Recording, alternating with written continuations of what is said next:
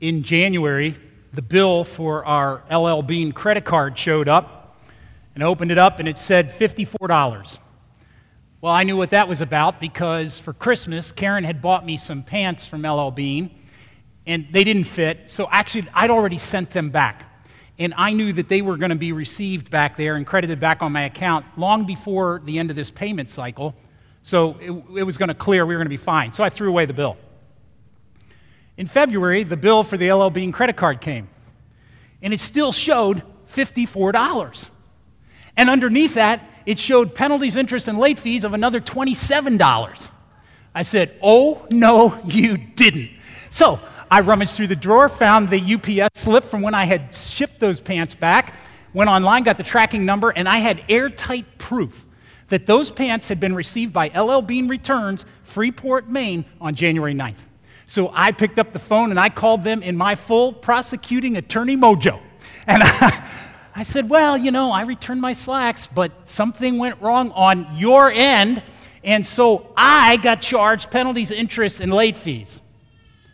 The woman was very nice, and she said, You know, sir, I don't see any credits back to your LL Bean credit card. I was like, Well, uh, could you get me somebody who can help me? So she escalated me to a resolution specialist, and that woman trolled all through their computer system, and she said, Sir, there is no credit back on your LL Bean credit card.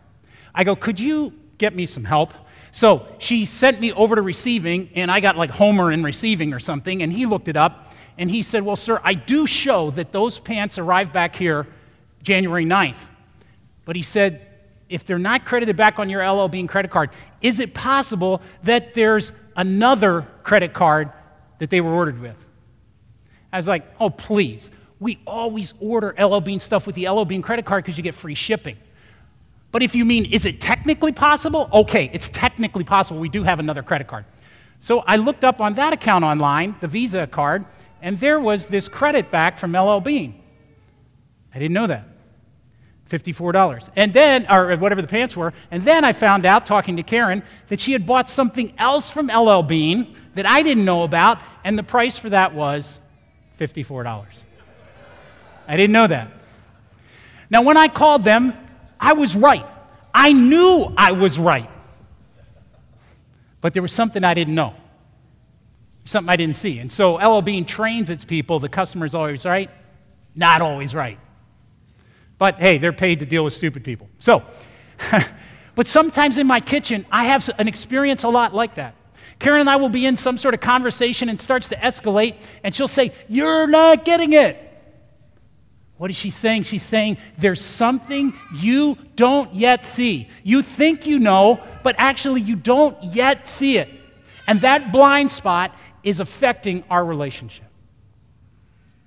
Well, I came here this morning to tell you that that same kind of dynamic that can happen in my relationship with LL Bean and that can happen in my, my relationship with my wife Karen can happen in my relationship with Jesus Christ.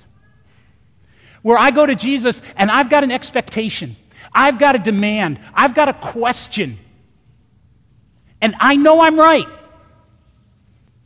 And he says, There's something you don't yet see. There's actually a blind spot. Now, last week I talked about how God's Spirit sometimes leads us into spiritual desert times. And when I brought that up, I could see everybody here in this congregation is going, Man, I totally know what you're talking about. This sermon's for me. I'm taking notes today. And now today, I'm talking about how we can have these blind spots in our relationship with Jesus Christ, and they can affect our ability to believe in Him. Nobody thinks that's for me. If you're normal, you don't think it's for me because you can't see a blind spot. By definition, you can't see what you can't see. You don't know what you don't know. So you shouldn't think you have a blind spot. But you might. And what I want to do is hold up the mirror of God's word to all of us today and say, is it possible that into our relationship with Jesus Christ, there is a blind spot, something that we are not yet seeing that's affecting our relationship with Him? Whenever I'm at Sheridan's barbershop there in Wheaton, when I'm all done, the barber spins me around and I face the big mirror, but I can never, I can't see the back of my head. I can never see that.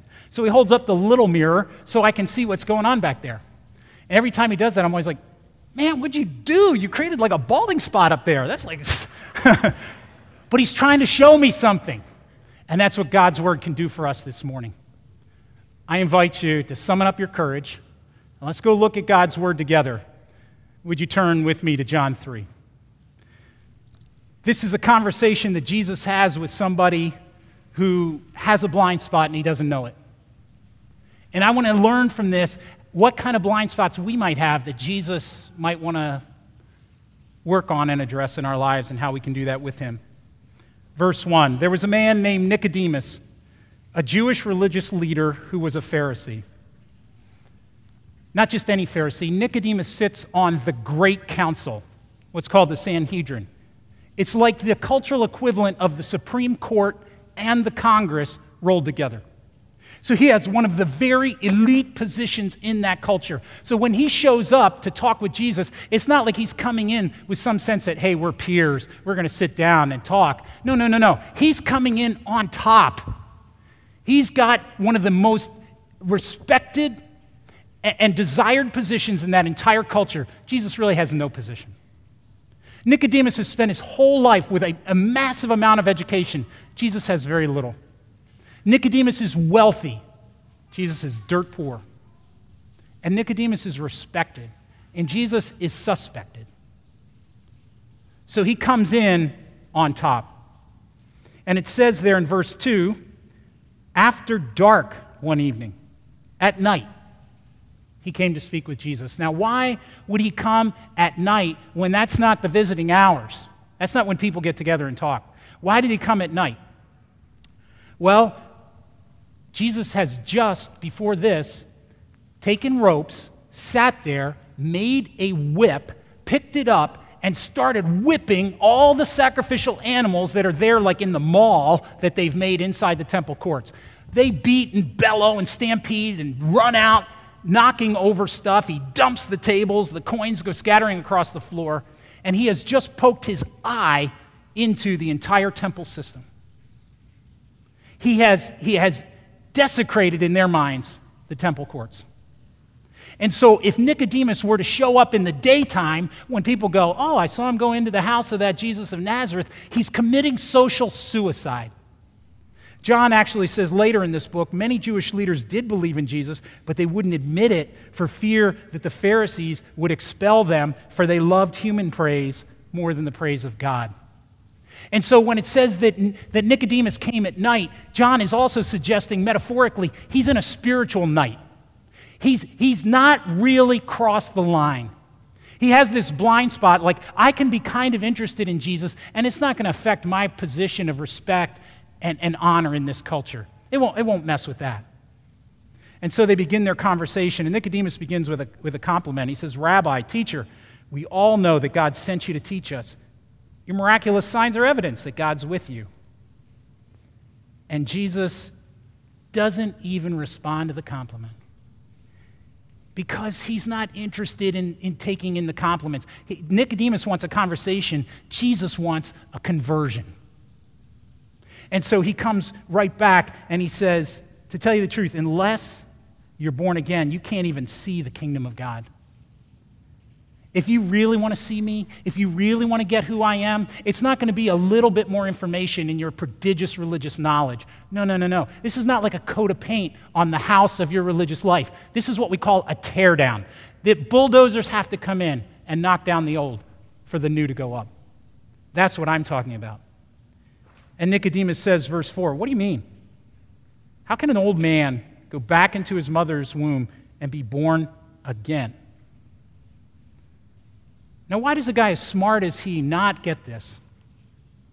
Well, for one, there is a play on words. Jesus is saying, You need to be born from over you, meaning from heaven, from God.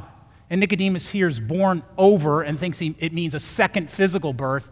And he's like, That doesn't make sense. But he's also struggling here because he's saying, Are you really suggesting that my life at the pinnacle of culture, that one that I've worked so hard to get to, that that has to be torn down and that I need a totally new start with you? You, you can't be suggesting that, and yet Jesus is. And, and they continue on in their conversation. And the last thing Nicodemus says is verse 9 How are these things possible? He moves from shocked to dumbfounded. It, the conversation is not going really well. Nicodemus thought, I'm coming here to compliment you and kind of question you, check you out. And now it seems like you're questioning me. Like, what happened? How, how did this thing flip around and become about my life and my need for change? But Jesus starts to hold up the mirror to Nicodemus' blind spot. Just listen to these phrases that are sprinkled throughout this text. You cannot see. You can't tell. You can't explain. You don't understand. You won't believe. You don't believe. How can you possibly believe? You've already been judged for not believing. And Jesus is saying, Here's your blind spot, Nicodemus. You came in up here thinking that I'm a nice rabbi, kind of intriguing. But if you're going to start a whole new spiritual life, if you're really going to enter into what God's doing, there's going to have to be a complete flip where you come and fall on your back, and it's like you're looking up to heaven. It's like the posture that a newborn baby has when it's held. It's naked, it's vulnerable, and it's looking up. That's the posture you have to get in so that you begin to finally see me, as he says here, as the one who came down from heaven, as God's one and only Son. I'm not some, some one of your many spiritual options, kind of intriguing. No, if you're going to get me, you're going to start from down here looking up and surrender to me. We, uh, we all have that blind spot, I mean, when we start our spiritual life. Sometimes I'll talk with people at the guest center like, ah, I'm really glad to be here at Res because I'm really interested in spirituality. And I'm really happy to hear that because I can tell that God's brought them to this point of interest. But it's like, I don't have enough time there to tell them, do you realize that at some point there's going to be a decisive moment where you can no longer be up here looking down at your options as though I'm in charge of my life and I'll rummage around in the spiritual options like Jesus and many others and see which ones make sense and maybe I'll go with that one. There's going to have to be a complete flip where you are surrendered and helpless and you go, Jesus, you're the one and only Son of God. Some of you know the name Francis Collins. He's a brilliant doctor and researcher. He headed the Human Genome Project and then later directed the National Institutes of Health. When he was a young doc, one of his patients said to him one day, Well, what do you think, doctor? What, what is it you believe in? And he didn't know what to say. And finally, he stammered and said, You know, I, I don't, I don't think I believe in anything. And even at the time, he said, That sounded like very thin statement. And that bothered him. And he started this long process of searching. It included reading some books by Christians like C.S. Lewis and, and, and grilling some pastors about the faith. And one fall day, he was hiking in the Cascade Mountains, and he came around a bend, and there in front of him was this waterfall, hundreds of feet high, that in the crisp mountain fall air had frozen solid. It was like a cascade of crystal. And he said, Right then, I knew my search was over. And the next morning, as the sun came up over that mountain ridge, he says, I knelt down in the dewy grass and I surrendered my life to Jesus Christ. If you're going to be born again, you're going to have to move from the over position, I'll check you out, you're kind of intriguing, to a complete under position, looking up and surrendering yourself to Jesus Christ. Now, what about us? Most of us here have, have had that experience.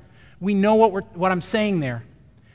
Is it possible that we could still have blind spots?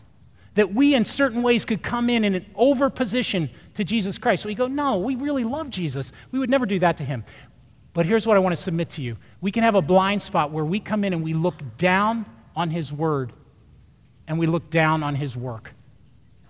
Let me, let me unpack that for you so you know what I'm trying to get at. It's possible for us, especially if you've been in church for a while and you've studied these kind of things, you can think, I already know all that.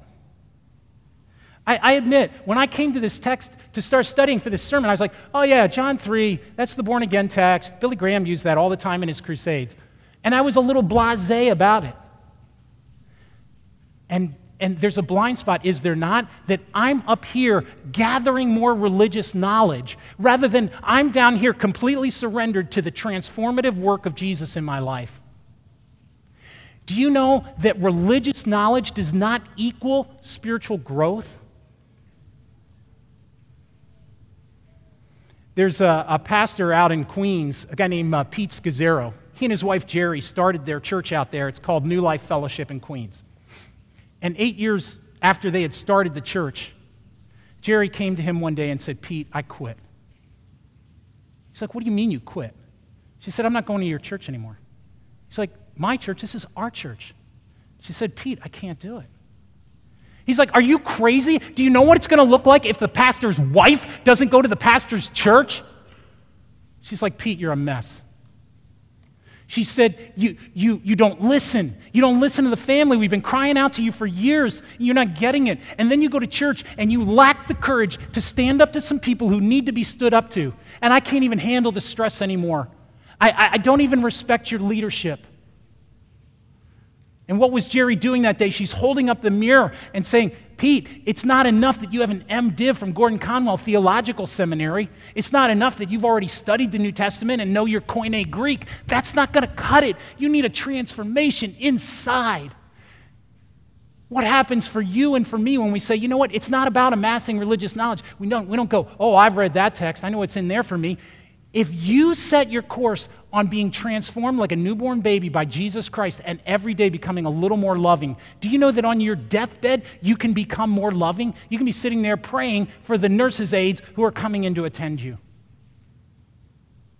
And so we don't come in over His word, we come in under His word and let it change us.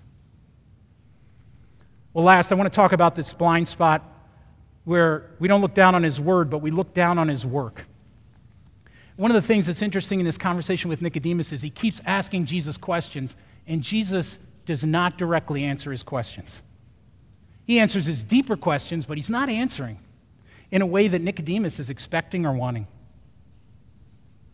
And I wonder sometimes if we go to Jesus and we go, Why are you not answering my question?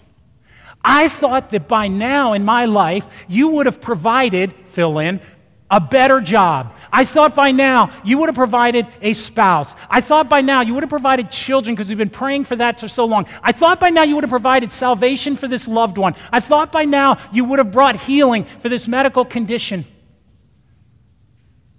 And Jesus doesn't directly answer. And we get disappointed. We're like, what, you, what is wrong with you? And we come in in the over position. And Jesus is saying, could it be that there's actually a blind spot where you think that I'm primarily here to serve you. And instead, you need to flip over and go, Lord Jesus, what are you doing, and how can I serve what you're doing? It's a complete reversal, it's a reorientation. The, the folks who study uh, religious sociology in our country say that the predominant religion for Americans is not Christianity. It's what's called moral therapeutic deism, which is a mouthful. What does that mean? It means that people think if I'm moral, if I'm nice, if I kind of behave myself, then you, deity, will be therapeutic. You will provide for me therapeutic services such that my life becomes more comfortable and more manageable. And, and now you're not following through on that. When did Jesus ever promise that? And so we come in and we go, we, we, we look down on your work. We don't think you're actually doing very well by us. And Jesus is saying, you know what? You need to be born again. You need a complete reversal and flip of your perspective so that it's no longer about me here to serve you, it's you here to serve me. I have so much life to give you and love if you'll get in that one position where you can receive it. For God loved the world so much that he gave his one and only Son said, Everyone who believes in him will not perish, but have eternal life. God sent his Son in the world not to judge the world, but to save the world through him. God is not interested in condemning you. He didn't send his Son out of hatred to judge you. He sent his Son in love to save you, to bring you a new and eternal life. And you can enter into that if you'll be born again.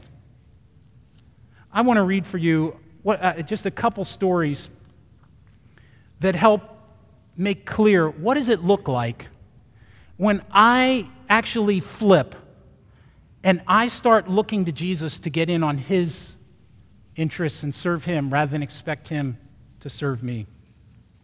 One comes from one of our staff members, Pastor Amy, who leads our children's work. She, she told me that, uh, and I'm going to read from her email here. During a prayer day at the Arboretum, I heard the Lord clearly say that I should be asking Him what He is doing and how I might align my work in that instead of asking Him to help me in what I'm doing. Did you get that? Instead of going to Jesus and going, Why aren't you blessing my work? You should be blessing what I'm doing. I'm doing it for you. You should be blessing my stuff. She realized through the Lord, ah, oh, oh, I should be asking him what he's doing and how I might align my work with that. And she said, This reorientation, that's what she called it, has come up repeatedly as I read Scripture. That's what it looks like when you make that flip from Jesus, you're here for me, to no, I'm here for you. Last, and I'll, I'll close with this. This is a really moving story that a woman in our church shared with me and it's a, it's a sacred trust. But she agreed to share it because she wanted to help others. She says, The Lord walked me through much healing from my abused past. But even as an adult with children and a husband, my abuser still invaded my dreams, turning them into nightmares. I had forgiven him time and again, but the reality was he and his abuse still had a grip on my life. I'd give it up to him, lay my nightmares my pain, my memories at the foot of the cross over and over, and still it was very much a part of who I was.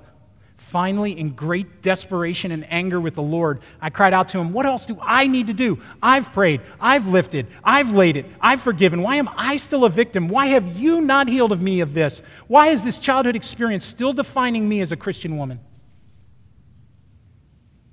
Then, during a healing prayer session, the Lord gave me a vision the Lord was showing me my life and how He'd been walking with me every step of the way. Then He called me to come to Him, and when I tried to walk to Him, I couldn't.